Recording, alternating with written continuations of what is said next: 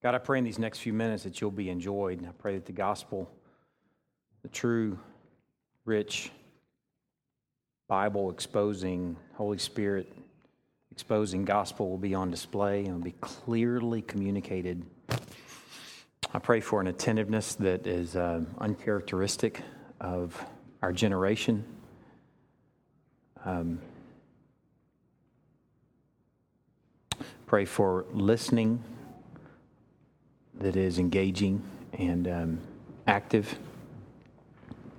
Lord, I pray that the Holy Spirit will be speaking to our minds and our hearts, exposing truth to us. And I pray that it'll shape our Tuesday afternoons and Saturday mornings and um, our evenings at the dinner table, our mornings hustling out for the day.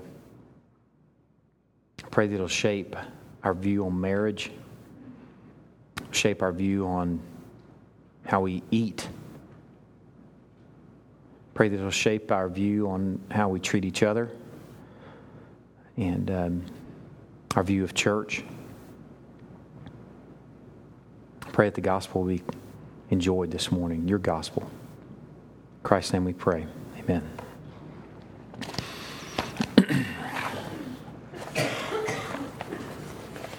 To need your Bible this morning. You really need it every morning, but I, if you don't have a Bible, then uh, you can take that blue one in front of you, and it can be yours.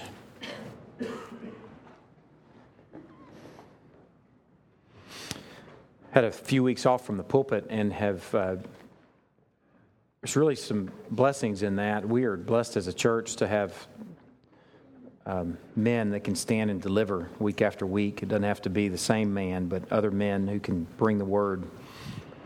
It's given me a chance to just sort of listen and um, to observe. And we spent a, a week or so in Colorado.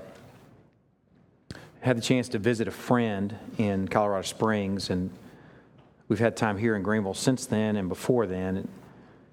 And like I said, just listening, just observing. And one of the things that I've thought about in the time that I've been out of the pulpit and just listening and sitting under uh, Scott's teaching is that we are inundated with stuff that's not the gospel. Stuff that looks like it or is cloaked in it somehow. We're inundated with stuff that's not the gospel. And if you really look at it biblically, stuff that's not even close. Friends that we were staying with in Colorado Springs, it's a, uh, a woman who lost her husband a few years ago. They're, they're friends of ours. He um, was in the Army and um, had a stroke on a treadmill and died, left three kids and a wife. And we yearly try and get up there and visit her. She had a, a guest room with a book called Guideposts sitting on her bedside table in the guest room. I don't know if any of you have ever read Guideposts before. On the cover, it says um, Stories of Hope and Inspiration. I thought, man, that's interesting. Let me take a look here. And on the cover, it's got this, this guy named Guy Fieri. I don't watch a whole lot of TV.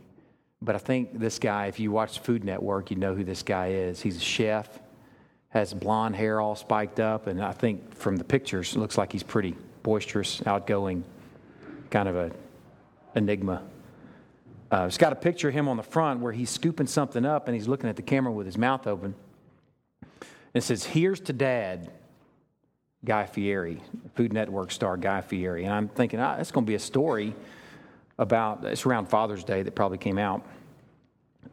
And I'm thinking this is probably going to be a, maybe this guy's a believer, and this is going to be a story about his relationship with his father, pointing toward our relationship with our heavenly Father.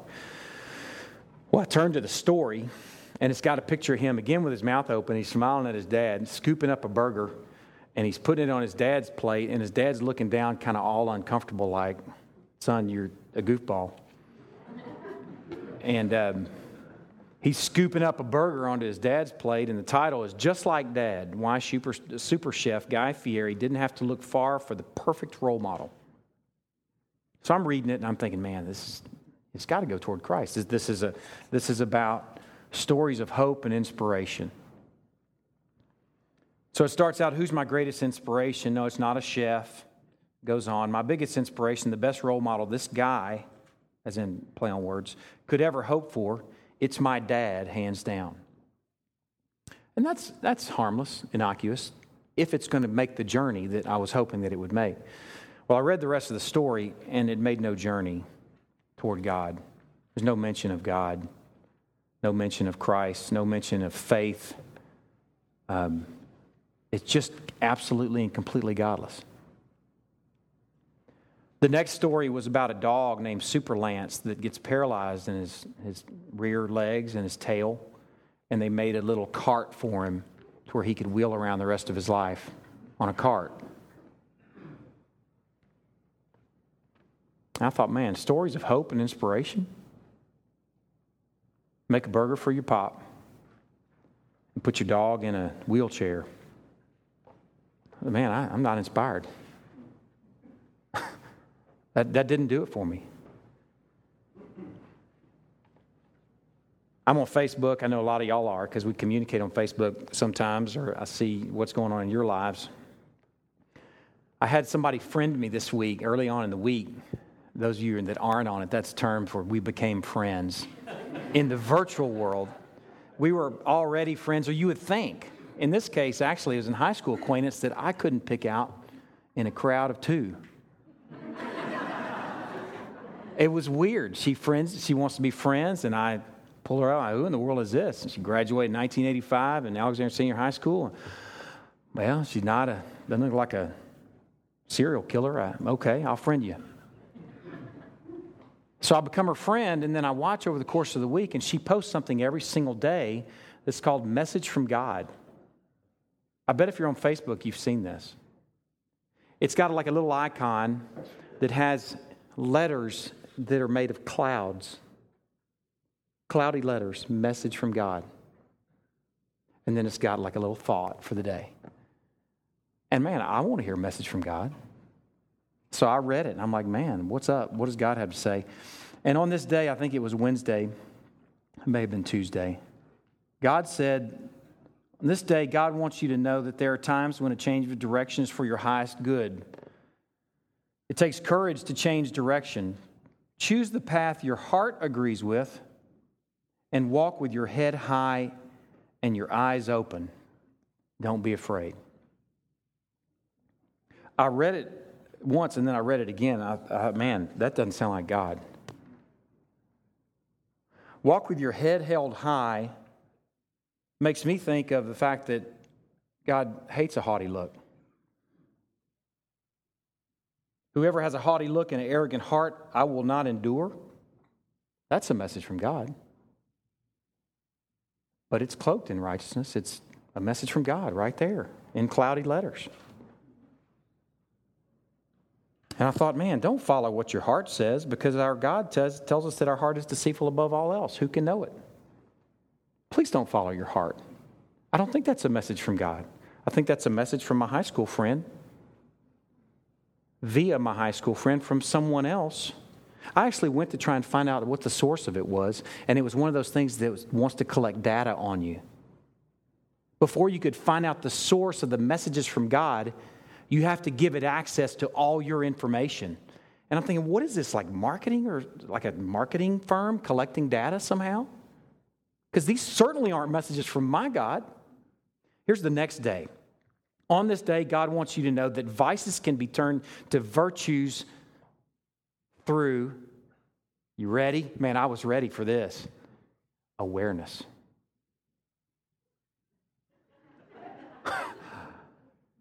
So if you have an eating problem, all you got to do is look in the mirror. And it's fixed.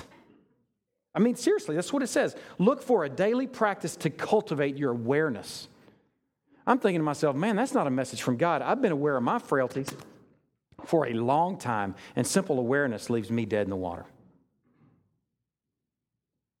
And this is just a little sampling, just a tiny sampling of things that we're inundated with. We're all inundated with these things.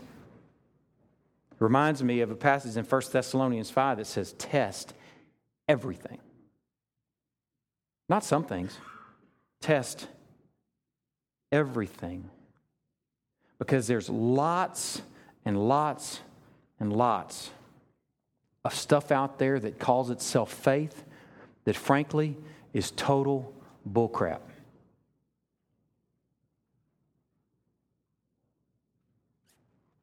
Lots of stuff. Has nothing to do with our gospel. Today we're going to deal with the gospel. Today we're going to deal with what it is from our Bibles, and we're going to connect with what it is. And in many ways, by doing that, we're going to connect with what it isn't. And given where we've been in John, man, we are ripe for this. And I'm about to show you why. We're going to look at John, where we've been in John in the macro. Don't turn to John. In fact, if you want to turn somewhere, turn to Romans, Romans chapter 3.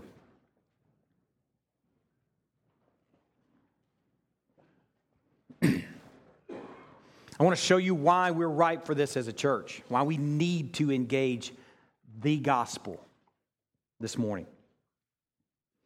Consider the three year ministry of Christ beginning of that ministry, he called and created a people called disciples, a group of men that we've gotten to know, a group of men that are frail and feeble, a group of men that you just have to scratch your head and say, man, how did this happen? We've got to know these men our last few years in John. And where we are in John chapter 15, we're sitting in the Garden of Gethsemane on the eve of his crucifixion. 11 of them, Judas has left the table. Consider these men for a moment as sort of micro Israel, a little micro picture of the nation of Israel. Like Israel received the law at Mount Sinai, the disciples heard the law recast in the Sermon on the Mount toward the beginning of his ministry. If you read the Sermon on the Mount, it sounds a lot like the law. In fact, he says over and over again, You've heard it said this, and I take this and I raise it. You've heard it said that you shall not commit adultery. But I say that if you even do it in your heart, you're guilty of adultery. You've heard it said, Thou shalt not murder. But I say that if you've been angry, then you are awaiting judgment. There's this picture of the Sermon on the Mount being a picture of the law, Mount Sinai. I think John wants us to get this point. I think he wants us to connect to this picture of this three year ministry, being a micro version of that, because early on in the book of John, in John chapter 1, verse 14, he says, The Word became flesh and he dwelt among us. And he's speaking of Christ. That word for dwelt is tabernacled. For these years that he spent on earth, it's sort of like the wilderness journey where the people of God went to the tabernacle to see God. I think John wants us to see this picture, the beginning of the ministry being like a Mount Sinai where the law is cast. And then these guys, these little micro picture of Israel, follow him for three years, sort of a micro wilderness journey. And then at the twilight of Christ's earthly ministry, like Moses climbed Mount Nebo to look over into the promised land, Christ climbs the Mount of Olives. And like God, through Moses, calls the people to obey him and not to stray from him in the land that he's giving them, Christ calls his disciples to where we've been in John chapters 14 and 15. He calls them to abide in me, and I will abide in you, and you will bear much fruit. Obey my commandments. If anyone loves me, he will keep my word, and my Father will love him and will make our home with him. It sounds a lot like the promises made to Israel from Nebo. And then, like Israel, who completely showed their behinds in the following years, the disciples do the same hours later. If you're familiar with the story of Israel, you know from that point that everything wasn't rosy when they went into the promised land. The first generation seemed to kind of keep it in the middle of the road, but by the second generation, they were marrying foreign wives and they were doing what our Bibles call whoredom. And we look at the disciples on the night of Christ's arrest, on the eve of his crucifixion, and we see him scattering like chickens. Peter so painfully illustrates even the best of us when he even goes on beyond that to deny his Lord three times. The same Lord whom he had made so many promises to I will never abandon you, Jesus. I will die for you. When you really take it in, you have to wonder what gives. When you really get to know the nation of Israel, and you really get to know the disciples, you have to begin to ask the question what gives? When you take a good look at Israel, you take a good look at the disciples, you have to agree that there's no consistent inherent righteousness in either. You look at Israel and you don't see it. You look at the disciples and you don't see it. And frankly, if I look at myself, I don't see it. I don't see any inherent, consistent righteousness. I don't see that man by nature is good. We might hope that the flood fixed this problem, but it didn't. After the flood, our Lord God makes a promise to Noah and a new covenant. He says, I will never again curse the ground because of man, for the intention of man's heart, I wish it said was evil from his youth, but it says is. You think our times now, you think your condition's any different than those who took a long swim? When you really take it in, you really consider, you have to ask the question what gives? How can a holy and just God put up with us without somehow compromising his holiness and his justice? That's got to be a question that you've got to ask because it leads us where we've got to go. It creates this serious itch, an itch in the middle of your back that you can't scratch on your own. It creates a quandary that can only be scratched and solved with one thing, and it's called justification. Justification in and through and by the person and work of Jesus Christ. That's the only thing that scratches that itch. We saw it on the screen this morning, Romans 3:26. He is both just and justifier of the unrighteous. How can a just God also be justifier of the unrighteous? Something has got to happen. Something has got to intervene. Our God not only pays the penalty for our sin in Christ, in our place, but He obeys perfectly what we haven't in our place. That's justification. When you read the Sermon on the Mount, if some of you studied the Sermon on the Mount before, you're reading it going, man, how can I resist not the evil man? I want to hose down the evil man. How can I turn the other cheek? I want to put something other upside that cheek. You read the Sermon on the Mount, you go, man, I can't do that. We shouldn't read the Sermon on the Mount saying, I can't do that. We should read the Sermon on the Mount going, Jesus did that. He resisted not the evil man because he stood silently like a sheep before shears and took our punishment. He fulfilled what we can't and haven't. That's the good news of the gospel. That's justification. Because of his work, we are reckoned, we are counted, we are credited righteous. That's what justification is. While we are yet not, while we were yet sinners, and while we were yet enemies of God. That's the scandal of the gospel. Stories about making a burger for your daddy don't cut it. I need something more.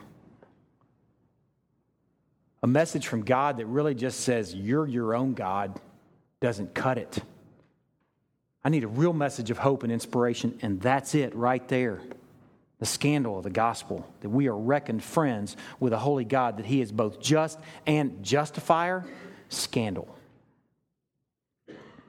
When you really take it in, it should leave you amazed dumbfounded, blessed, shocked, surprised, elated, ravaged.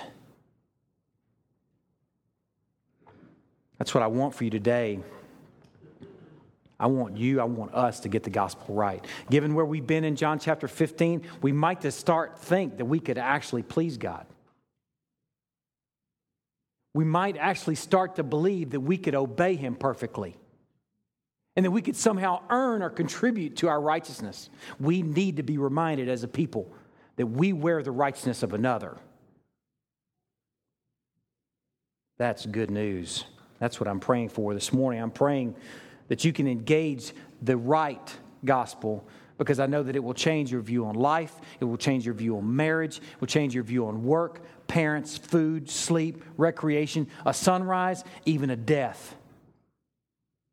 It will change your view on all those things. And if you get it wrong, here's the bad news you have nothing to live for. If you get the gospel wrong, you're in league with every other religion that rides the roller coaster of good day, bad day. Good boy, bad boy. Penance, false assurance. I've been a good boy today. You'll ride a roller coaster that's built out of toothpicks. And it's going to be fun for a little while, but it's going to crash. We're going to go to Romans. I'm going to begin in chapter 3. Let me give you a heads up where I'm going text wise.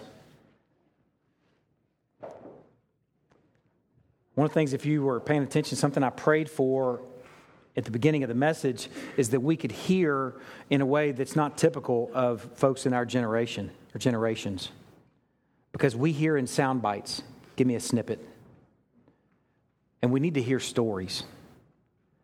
I'm going to read chapters 3, 4, and the first part of chapter 5. And you may have never sat and listened to that much scripture before, but I'm begging you to just engage it. If you're a better listener with your eyes closed and just hearing, then just listen audibly. If you want to see it, I'm reading from the English Standard Version, starting in page 940, chapter 3. then what advantage has the Jew? Paul has just let the Romans know that there's bad news. That mankind has traded the truth about God for a lie and worshiped and served the creature rather than the creator who is blessed forever. Amen. The man is crossways with God, so now he starts dealing with the Jew. So, what's up with the Jew, this people group that God has specifically shown up to? He's writing to a bunch of Greeks, realize that. And he's explaining the situation with the Jew. What advantage has the Jew, or what is the value of circumcision? Much in every way. To begin with, the Jews were entrusted with the oracles of God. What if some were unfaithful? Does their faithful, faithlessness nullify the faithfulness of God? By no means. Let God be true, though everyone were a liar, as it is written, that you may be justified in your words and prevail when you are judged. Listen to this passage. But if our unrighteousness serves to show the righteousness of God, key passage, what shall we say? God is unrighteous to inflict wrath on us? I speak in a human way. By no means. For then, how could God judge the world? But if, another key passage, through my lie, God's truth abounds to his glory, why am I still being condemned as a sinner? And why not do evil that good may come, as some people slanderously charge us with saying their condemnation is just? What then? Are we Jews any better off? No, not at all, for we've already charged that both Jews and Greeks and you and me and your children and your parents and your brothers and your sisters and your friends and your workmates and everybody that you've ever known, everybody that you will ever know are under sin. As it is written, none means none is righteous. No, not one. No one understands. No one seeks for God. Not even Guy Fieri making burgers for his daddy. All have turned aside. Together they've become worthless. Add us all up, and together we're worthless. No one does good, not even 1. Their throat is an open grave. They use their tongues to deceive. The venom of asps is under their lips. Their mouth is full of curses and bitterness. Their feet are swift to shed blood, and their paths are ruin and misery. And the way of peace they have not known. There is no fear of God before their eyes. Now we know that whatever the law says, it speaks to those who are under the law, so that every mouth may be stopped, and the whole world may be held accountable to God. For by works of the law, by being a good boy, no human being will be justified in God's sight. No human being means no human being. Since through the law comes knowledge of sin, if you fail in one part of the law, you failed in all parts. But now the righteousness of God has been manifested apart from the law. Although the law and the prophets bear witness to it, the righteousness of God through faith in Jesus Christ for all who believe. For there is no distinction, for all have sinned and fall short of the glory of God and are justified by his grace as a gift through the redemption that is in Christ Jesus, whom God put forward as a propitiation by his blood to be received by faith. This was to show God's righteousness because in his divine forbearance he had passed over former sins. It was to show his righteousness at the present time so that he might be just and the justifier of the one who has faith in Jesus. Then what becomes of our boasting? Is it excluded? By what kind of law? By a law of works? No, but by a law of faith. For we hold that one is justified by faith apart from works of the law, apart from being a good boy. Or is God and the God of the Jews only? Is he not the God of the Gentiles also? Yes, of Gentiles also, even Gentiles? Since God is one, he will justify the circumcised by faith and the uncircumcised through faith. Do we then overthrow the law by his faith? By no means. On the contrary, we uphold the law. What then shall we say was gained by Abraham, our forefather, according to the flesh? More key passages. Verse 2. For if Abraham was justified by being a good boy by works, he has something to boast about. But not before God, he doesn't. Ha! Not before a holy and perfect God, he doesn't. I don't care how good a boy he's been. For what does Scripture say? Abraham believed God, and it was counted, it was reckoned, it was credited to him as righteousness. Now, to the one who works, his wages are not counted as a gift, but as his due. Another key passage. And to the one who does not work, says, I'm not going to be driven by being Mr. Good Boy, but trust instead in him who justifies the ungodly. His faith is counted, it is credited, it is reckoned as righteousness. Just as David also speaks of the blessing of the one to whom God counts righteousness apart from works. Blessed are those whose lawless deeds are forgiven and whose sins are covered. Blessed is the man against whom the Lord will not count his sin.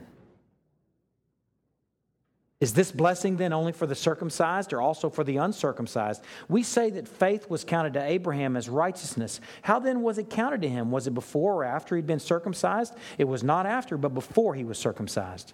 He's contrasting works and faith. He received the sign of circumcision as a seal of the righteousness that he had by faith while he was still uncircumcised. The purpose was to make him the father of all who believe without being circumcised, so that righteousness would be counted to them as well. And to make him the father of the circumcised who are not merely circumcised, but who also walk in the footsteps of the faith that our father Abraham had before he was circumcised. For the promise to Abraham and his offspring that he would be heir of the world did not come through the law, but through the righteousness of faith.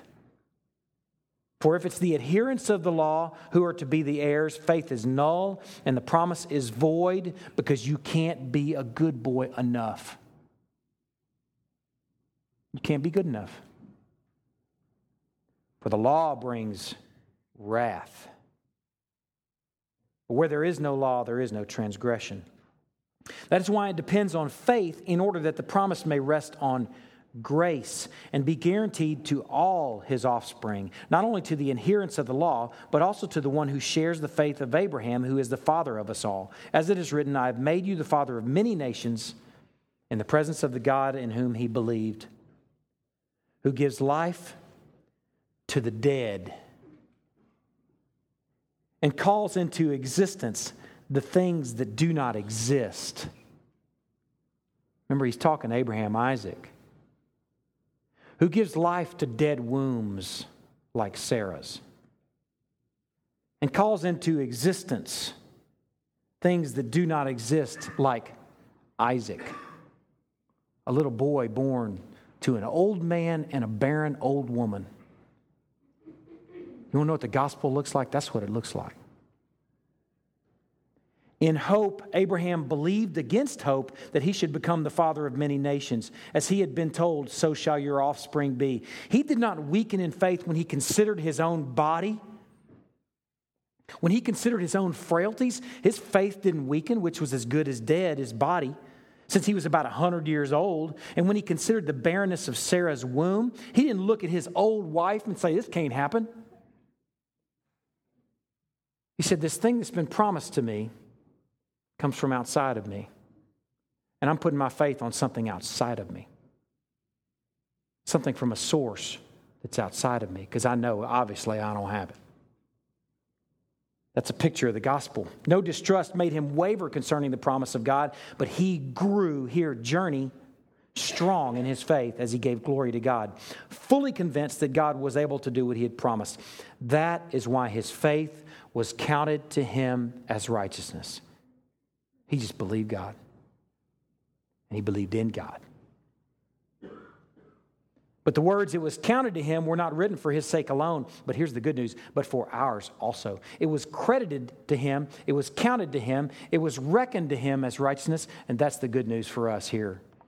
3,500 years later, after Abraham. Actually, 4,000 years later. The words it was counted to him were not written for his sake alone, but for ours also. It will be counted to us who believe in him who raised from the dead Jesus our Lord, who was delivered up for our trespasses and raised for our justification. Therefore, since we've been justified by faith, we have peace with God through our Lord Jesus Christ. Period. Don't put your name in there. Don't put if you've had a good week in there. Don't put if you think you're more good than bad in there. He's making the point that this faith, this reconciling with the living God, is through our Lord Jesus Christ. Through Him, we have also obtained access by faith into this grace in which we stand. And we rejoice in hope of the glory of God. More than that, we rejoice even in our sufferings knowing that suffering produces endurance, and endurance produces character, and character produces hope. And hope does not put us to shame. We look at our bodies, we look at our frailties, we look at our failings, and we could say, Shame! But we have hope in spite of that, because our hope is in another. That's the good news.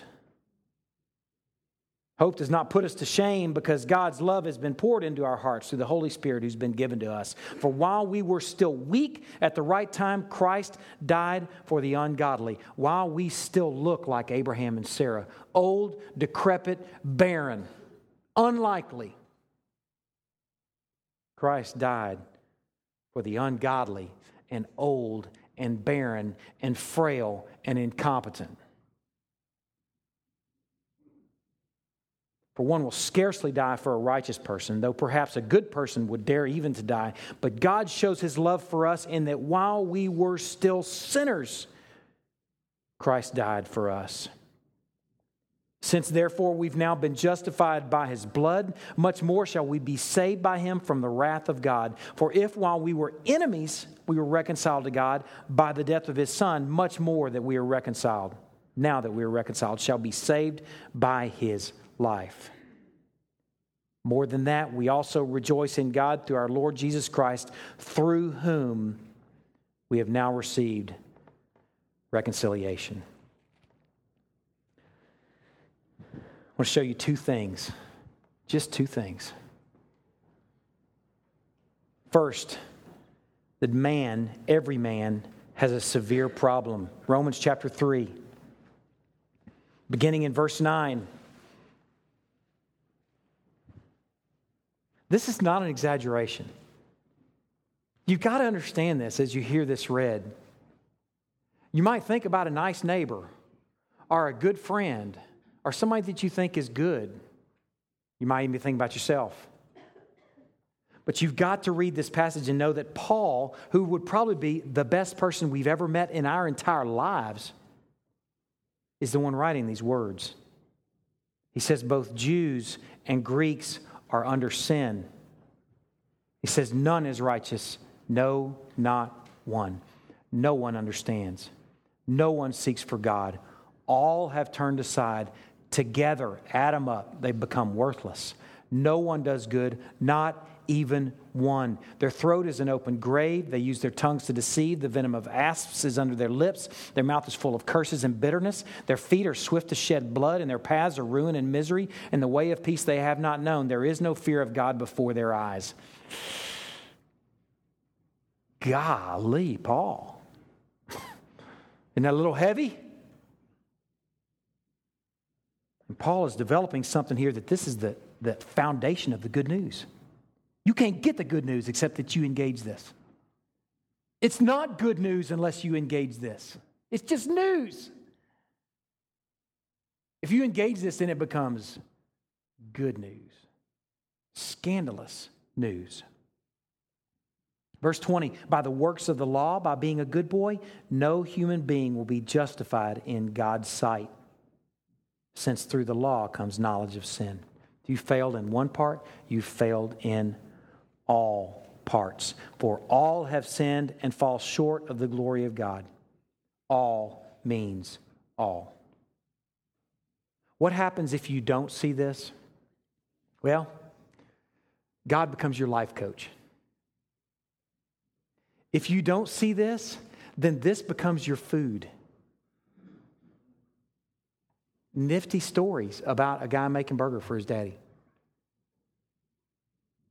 If you don't see your desperate situation, then you can live from message to God, cloudy message lettering, to message to God.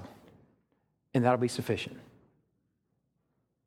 If you see this, then you're going, wait a second, this isn't enough. This is not hope and inspiration to me. I need something more. I need some really good news. I can make lots of burgers for my dad, and I'm still stuck. I can be aware of my frailties and I'm still stuck. I need some good news. But if you don't engage your real condition, and God is just your life coach, and the gospel just becomes life improvement. if you don't see this, the need and dependence will only be reserved for your real crises. You lose a loved one or a friend, or you get a bad prognosis from the doctor, or you lose your job, and you're like, Jesus, I need Jesus. What about Tuesday? If you engage this and you really engage this and like every day, you're like, man, I need him today. Every day's a crisis without my Jesus. I need the blood of Jesus every single day. Not just for my crisis, but for my daily worship. It fuels worship. If you get it, if you don't, he's just something that you grab in times of real crummy. If you don't see this, you won't cherish what God has really done. Romans 3 5. It's a little hard to see. Paul is explaining to the Romans why God was not unrighteous, that all the Jews didn't believe on him on Christ. He's explaining that God didn't fail because the Jews were unrighteous. And here's something he says. He says it twice, two different ways. In verse 5, he says, If our unrighteousness serves to show the righteousness of God. Won't you hear that? If our unrighteousness serves to show the righteousness of God, he's implying that he does.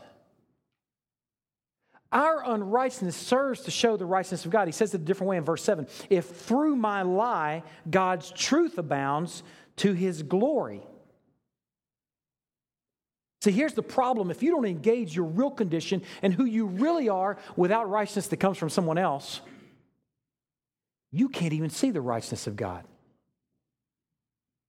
If you don't have a view of your unrighteousness that serves to show the righteousness of God, you can't see the righteousness of God.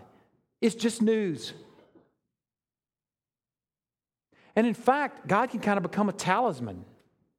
I'll go grab this decision and put it on the shelf, and that collected with everything else, maybe I won't go to hell. It doesn't become your very air, your very food the thing that you cling to, claw to, because you haven't engaged your unrighteousness. So you can't even see the righteousness of God. You don't see your unrighteousness, you don't see your lie, and you don't see his truth. Made me think about Job. Don't turn there, just listen.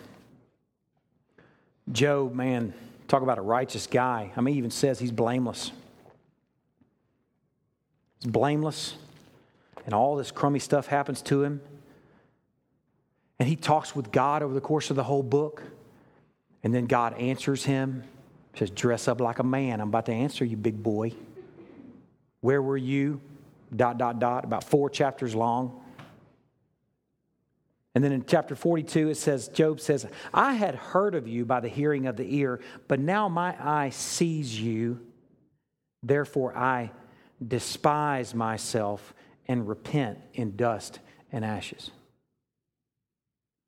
I'll tell you what goes with seeing God is a true recognition of your own condition. Job says, I despise myself.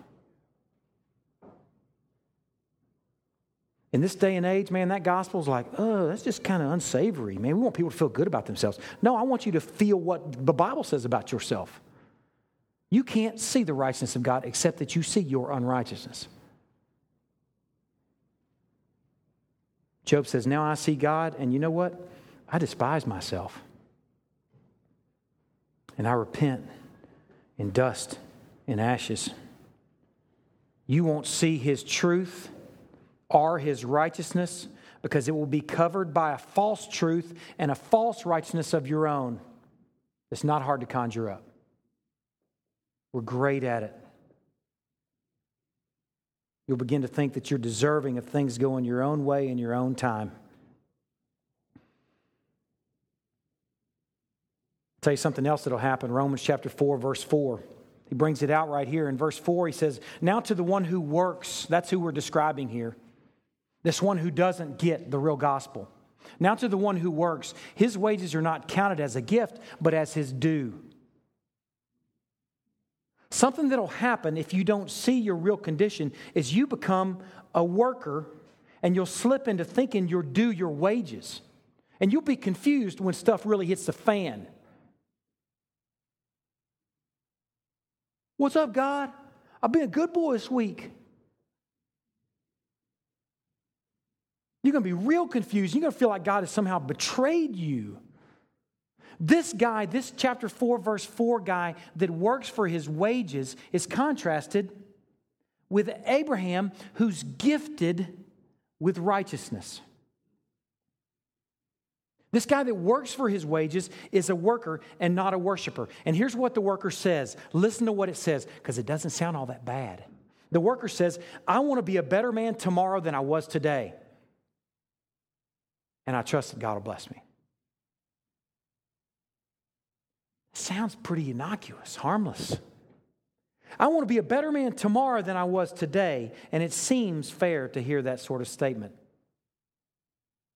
It's really easy to land in this place. I want you to see this. Turn to Luke chapter 18. this is such an important passage. We've gone here a couple times in the last couple weeks, or the, since I've when I preached a few weeks ago, and I keep coming back to this. Man, I've told this story a hundred times. And I presented the Pharisee like a caricature. And now I'm beginning to see us more and more in this dude. Listen to this story Luke chapter 18, verse 9. He also told this parable to some who trusted in themselves that they were righteous. That's the worker. He told this story to some who trusted in themselves that they were righteous and treated others with contempt. That goes hand in hand, by the way.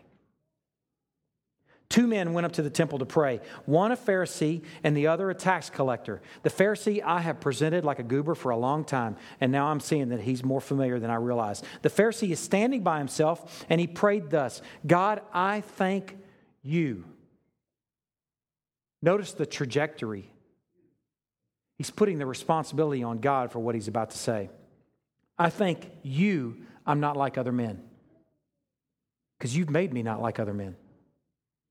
I thank you that I'm not an extortioner, that I'm not unjust, that I'm not an adulterer, or even like this tax collector over here. I fast twice a week, I give tithes of all that I get. Putting the responsibility on God, though. That's easy to do. That could sound like most of us. Man, I sure am glad I'm not doing that. I'm sure I'm glad I've never done that. God has worked that in me and I give him the responsibility. We went to the, the circus this week. I took Daniel and Christy and Will uh, McCullough. We went to the circus. And something I noticed about circus people is they don't bend their knees, they all just kind of prance.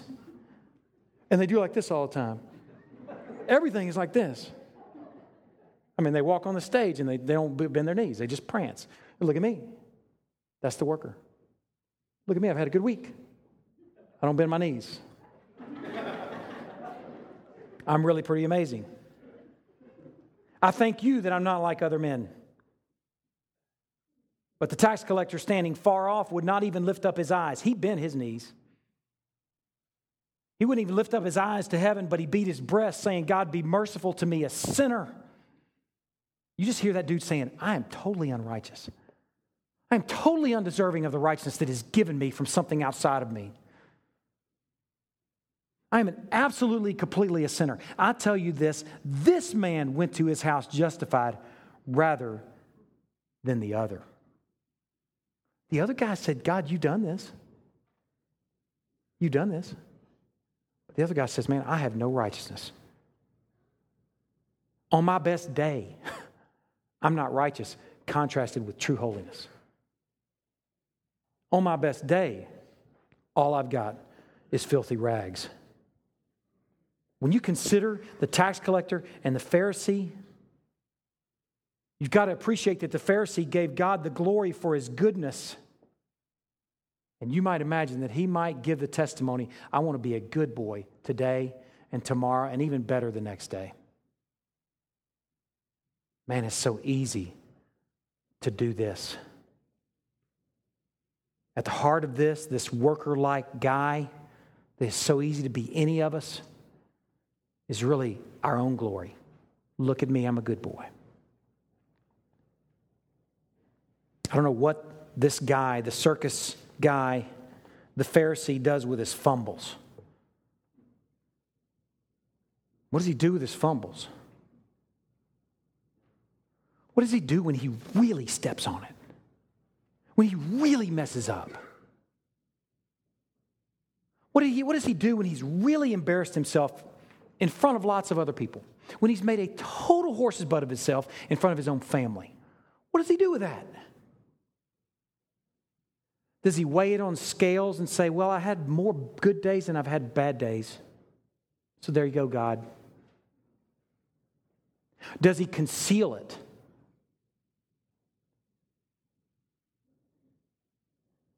Does he talk himself out of it that it really didn't happen? Oh, I don't do this.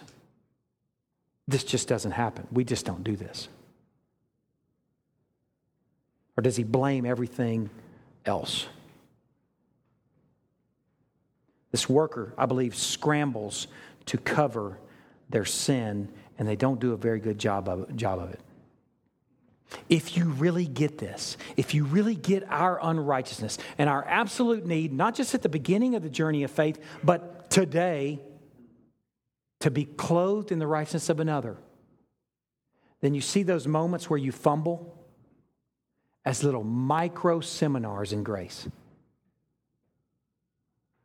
You see them as little classes, like continuing ed on the journey of faith. That reminds you of the greatness of the gospel. And you don't go, oh, great, I showed my behind to the whole world. I sure am glad. If you're like me, you spend a moment there going, oh, that, oh, that was bad, man. I'm really embarrassed. But the next breath you go, oh, the gospel's so good. I had one of these moments a couple weeks ago. I shared this story with Mike and Abby. We have a uh, Honda van that's only about a year old. We drive that bad boy. We got like 33,000 miles on it. And I say 33 because I'm watching this because at 36,000 it goes out of warranty. And here's the problem. Our windshield wipers started working sporadically or stopped working sporadically. However, you, this is glass half full or half empty? I don't know which. As far as I'm concerned, it's all empty because when you need your windshield wipers, you need your windshield wipers. You know, on a sunny day, you don't just turn them on and go, I wonder if they're working or not. Uh, when you turn them on, it's raining. and for them to be working half the time is a problem. So here's the deal, man. I'm, I'm so frustrated about this because I'm watching our mileage tick off and I'm imagining what a windshield wiper motor for a Honda is going to cost. $800 probably. So I'm like, man, I want this thing to just go out. I want it to be catastrophic failure so I can go get it fixed. Because it's hard to troubleshoot something that's kind of half broke. That's bad grammar, half broken. so, anyway, we had a couple of rainy days, and both days they weren't working. So I was like, okay, I'm calling the Honda dealership. We're in the car, and we're just trying to kind of get these things working, you know, by hand. I call the Honda dealership in McKinney. I set up an appointment. I explained to the guy. He says, hey, no problem. We can do some troubleshooting. We'll figure out what's going on. I'm like, okay, good, finally. So Monday morning, I roll in there. Man, when the doors open, you know, I roll into the service bay. It's always sort of a kind of a frightening moment because you're about to take my money. but it's under warranty, so I'm, I'm not that scared. And a lady comes up. She's my service advisor. And I got to make a confession. I would prefer to have a male service advisor. I, I love that Lord made women. I'm married to one. I have a daughter. When it comes to my car, I would prefer a dude. I just would. so this lady service advisor comes up, but I'm okay. You know, I'm not making a big deal. out of it. I'll give me a man. I didn't do anything like that. she starts asking me the situation. I'm telling, explaining to her, and I said, "Yeah, watch." And I flip on the wiper thing, and it's working. I'm like, man, that's so frustrating. And she said, Well, sir, if it's not broken, we can't fix it. I said, Oh, no. It's broken. It may not look like it, but something is not right in there. And we need to do some troubleshooting. I'm sorry, sir. Uh, maybe you have to come in when it's not working. And I got louder and louder I didn't make a complete horse behind of myself. Maybe just like half of a horse behind.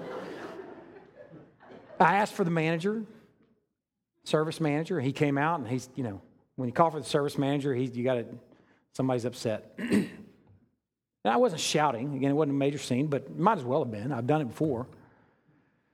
I was louder than I would have been here in Greenville. And don't say the thought didn't enter my mind. I'm glad I'm in McKinney. Nobody knows me here.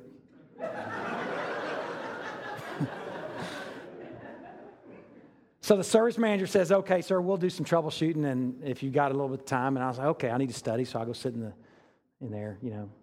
So the the service advisor, the lady, Lori, um, she says, come back over to the computer, sir, we'll get your rest of your information filled out. so she asked me all this personal, not personal, personal, but like my data, you know, she'd plug into the computer. She asked me for my email address. P A S T O R B N.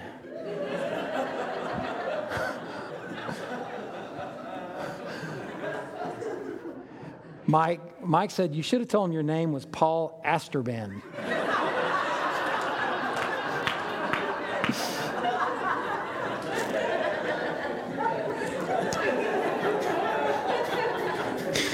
I said, Well, that might have been fitting. That, um, P A S T O R B E N. I gave her an apology later. Um, man, here's the real question Has anybody ever messed anything up? This week? Anybody ever been a total horse's butt to their family members, people that you should love more than anybody?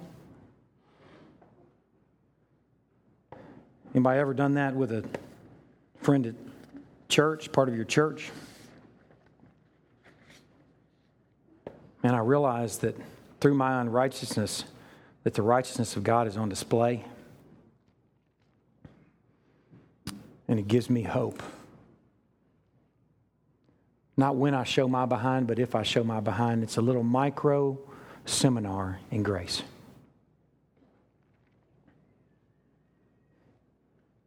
One of the Pharisees asked Jesus to eat with him, and he went to the Pharisee's house and took his place at the table. And a woman of the city who was a sinner, when she learned that he was reclining at table in the Pharisee's house, brought an alabaster flask of ointment. Standing behind him at his feet, weeping, she began to wet his feet with her tears and wiped them with the hair on her head and kissed his feet and anointed them with the ointment. Now, when the Pharisee who had invited him saw this, he said to himself, If this man were a prophet, he would have known who and what sort of woman this is who touching him, for she's a sinner. Jesus answering said to him, Simon, I have something to say to you. And he said, Say it, teacher A certain money lender had two debtors. One owed 500 denarii and the other 50. When they could not pay, he canceled the debt of both. Now, which one of them will love him more? Simon answered, The one, I suppose, for whom he canceled the larger debt.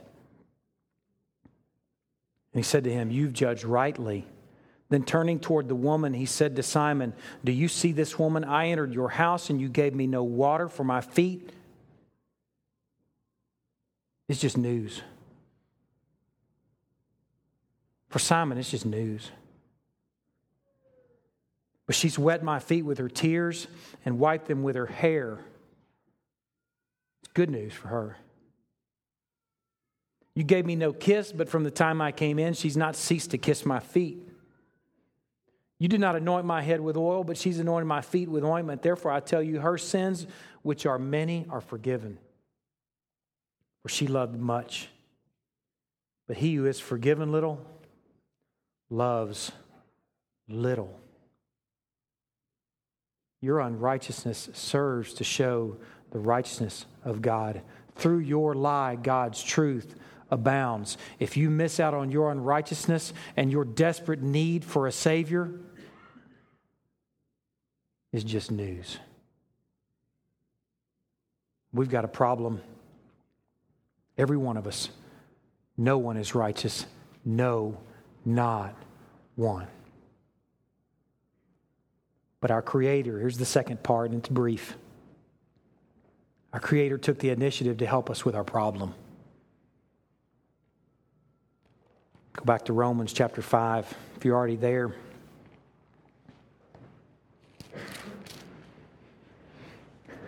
Romans chapter 5, verse 6 says, While we were still weak, like Abe and Sarah's body, at the right time, Christ died for the ungodly.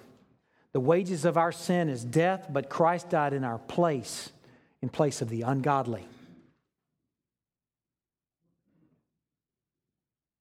Verse 8, but God shows his love for us in that while we were still sinners, Christ died for us. You want to know how God loves us? That's how God loves us. If you have another, if you never take another healthy breath, if you never have another whole meal, if you never spend another night under shelter, don't call God unloving like he's forgotten about you, because that's love right there that Christ died for the ungodly and the sinner. That's love. And in verse 10, if while we were enemies, we were reconciled to God by the death of his son, much more now that we're reconciled, shall we be saved by his life. While enemies, were reconciled through Christ's death. I want you to see what justification is. I want to show you how it works. Look at chapter 4, verse 2. if Abraham was justified by works, by being a good boy, he has something to boast about, but not before God. He could say, Hey, dudes, other people in my horizontal experience, I'm better than you are. It's not hard to find somebody that you're better than. That's not hard. You can boast in that direction, but you can't boast before God because no one's righteous before God regarding the works of the law. But what does the scripture say? Abraham believed God and it was counted, it was credited, it was reckoned to him as righteous versus the worker. The worker, one who works, his wages are not counted, they're not credited, they're not reckoned to him, but they're are given as a gift. They're his due. You don't want to be a worker because the worker gets what he's due. And you know what we're due? The wages of sin is death. You don't want your due. We want to be a worshiper, not a worker. To the one who does not work, to the one who says, I will not be driven by being a better boy tomorrow than I was today. I will not live that way, but I will trust him who justifies the ungodly. His faith is counted, reckoned, credited as righteous. That's the scandal of the Christian faith. Every other religion is a, is, is a religion of checks and balances, of weights and scales. Ours is one where we are already counted deficient, but we are credited and reckoned and given a righteousness that's not our own.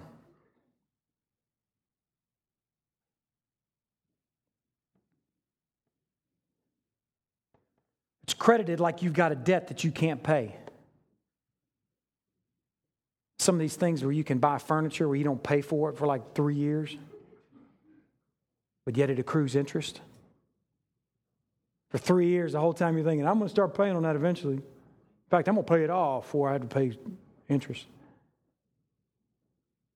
And you don't. And that interest has made it like triple. For furniture that's broken, didn't even last. And you're getting that statement, you're going, dude, I can't pay that.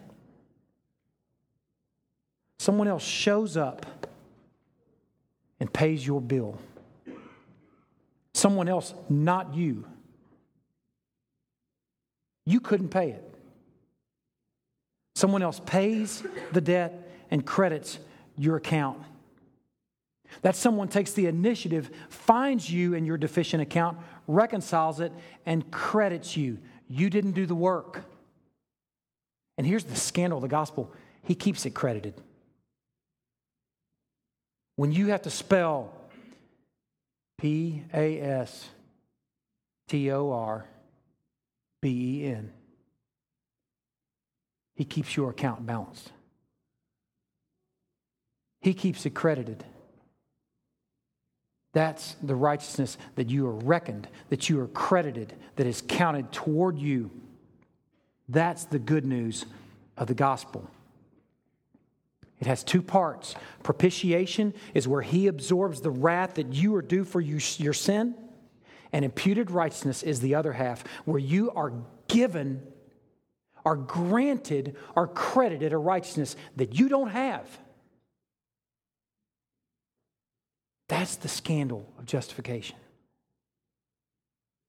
Someone else pays your penalty, and someone else earned your righteousness. When we read of Satan tempting Christ in the wilderness, we should cheer. We should cheer when we see Jesus not succumbing to that temptation. When we see Jesus obeying the Father perfectly, when we see his righteousness, we should see him earning what we've already lost. That's good news. We need this righteousness so bad because we are nothing apart from Him. On our best day, The best we have to offer is filthy rags, in contrast with holiness.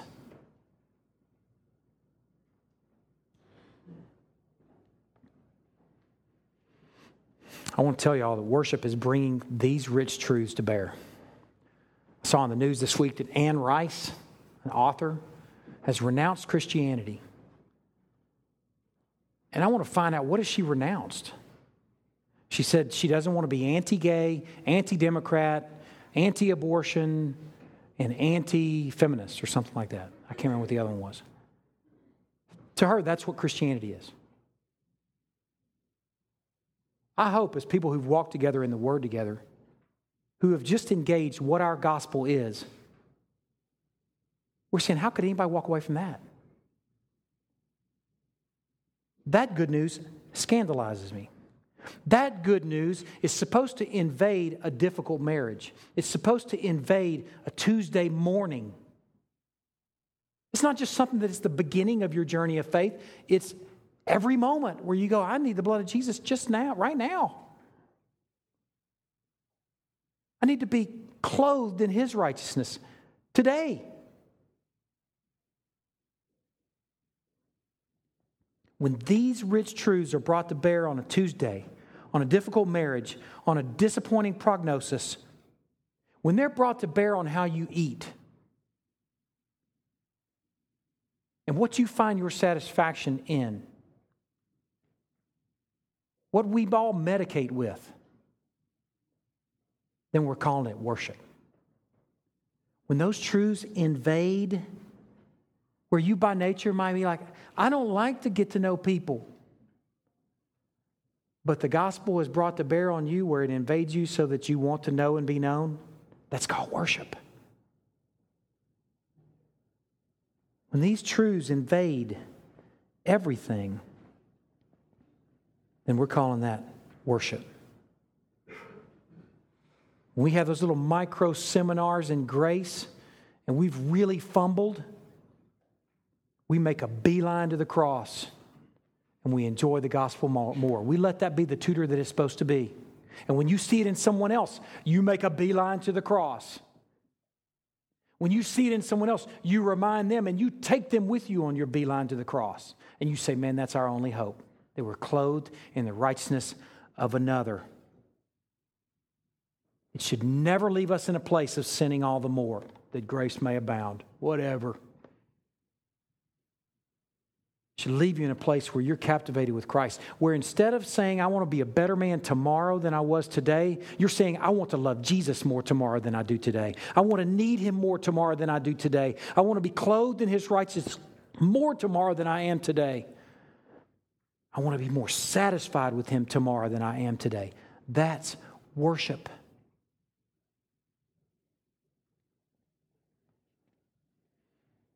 As Christ becomes more and more your delight, and this vertical worship is bent into horizontal expression, where someone says, I will worship my Savior in and through a difficult marriage. I will love her as I have been loved. I will forgive her as I have been forgiven. I will reckon her righteous as I've been reckoned righteous, even though she doesn't deserve it any more than I did or do. That's where the gospel's brought to bear on Tuesday. That's worship. The consequences of getting this wrong is that what you call worship of God may be worship of yourself. Consequences of getting it wrong that you may say you love Jesus, yet you really love yourself. Consequences of getting it wrong is that you will think less of the cross than you should. You will think less of grace than you should. You will participate in, and God forbid, perpetuate in your children a religion that's no different than any other in this world, based on deposits and withdrawals and transactions that result in heaven. A roller coaster ride doomed. The blessings of getting it right that God is made much of, and you're made little of. And you're okay with that.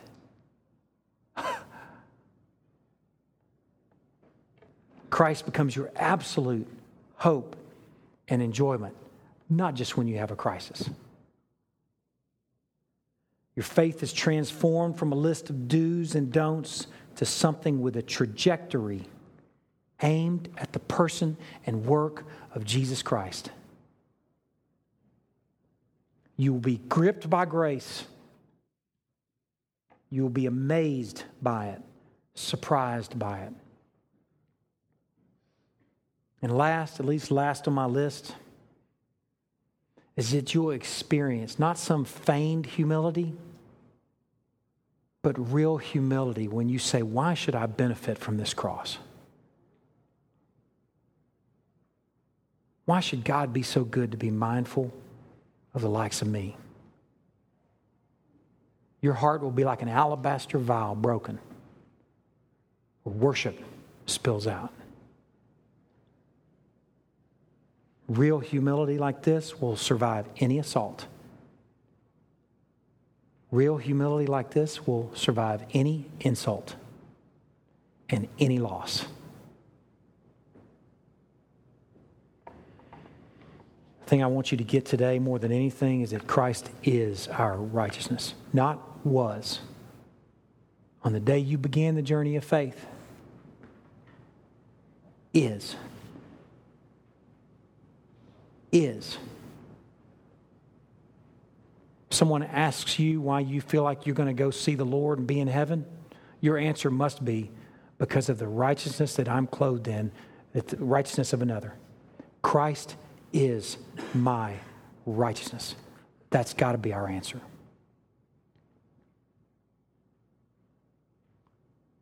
We're going to take the supper together, and that's what I want you to be engaging. If you can't engage that, if you think that you have some sort of righteousness apart from Christ, like you're somehow making up the difference, don't take this supper. It's not for you. But for those who've spelt Pastor Ben this week, or who will later today, whatever your version is, those who've had a seminar,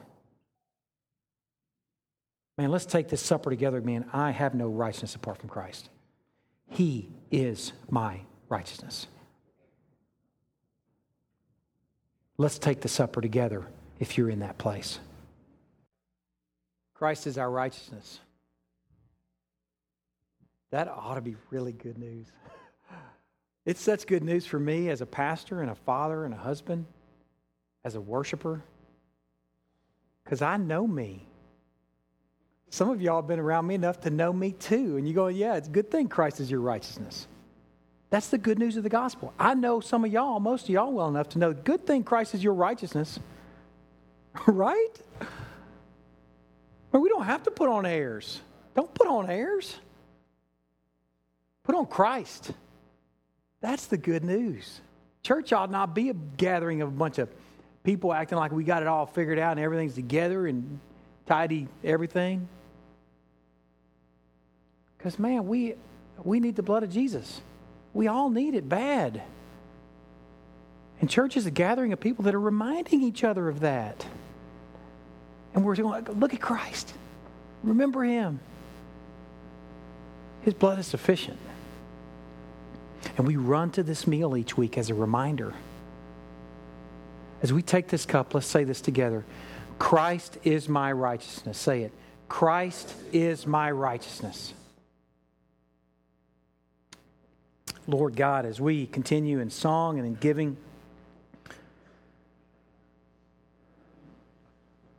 Lord, I just am amazed that we can make that statement that Christ is our righteousness. First of all, that you would send him well, in front of that, that you would give us a whole Old Testament that talks about him, a prophet like Moses that will come someday, a whole book full of prophecy pointing toward him, explaining him, preparing the world for him. And then that you would send him, and then he would live sinlessly, perfectly fulfilling the law, the thing that we can't do. The Sermon on the Mount that leaves us all so deficient leaves him the victor. Lord, as we say and proclaim that Christ is our righteousness too, we see our sin placed on him, our guilt placed on him. Lord, I pray that it leaves us ravaged. Thank you so much for the beauty and glory of the gospel. That's true hope. We're left inspired. Thank you, Lord. In Christ's name we pray. Amen.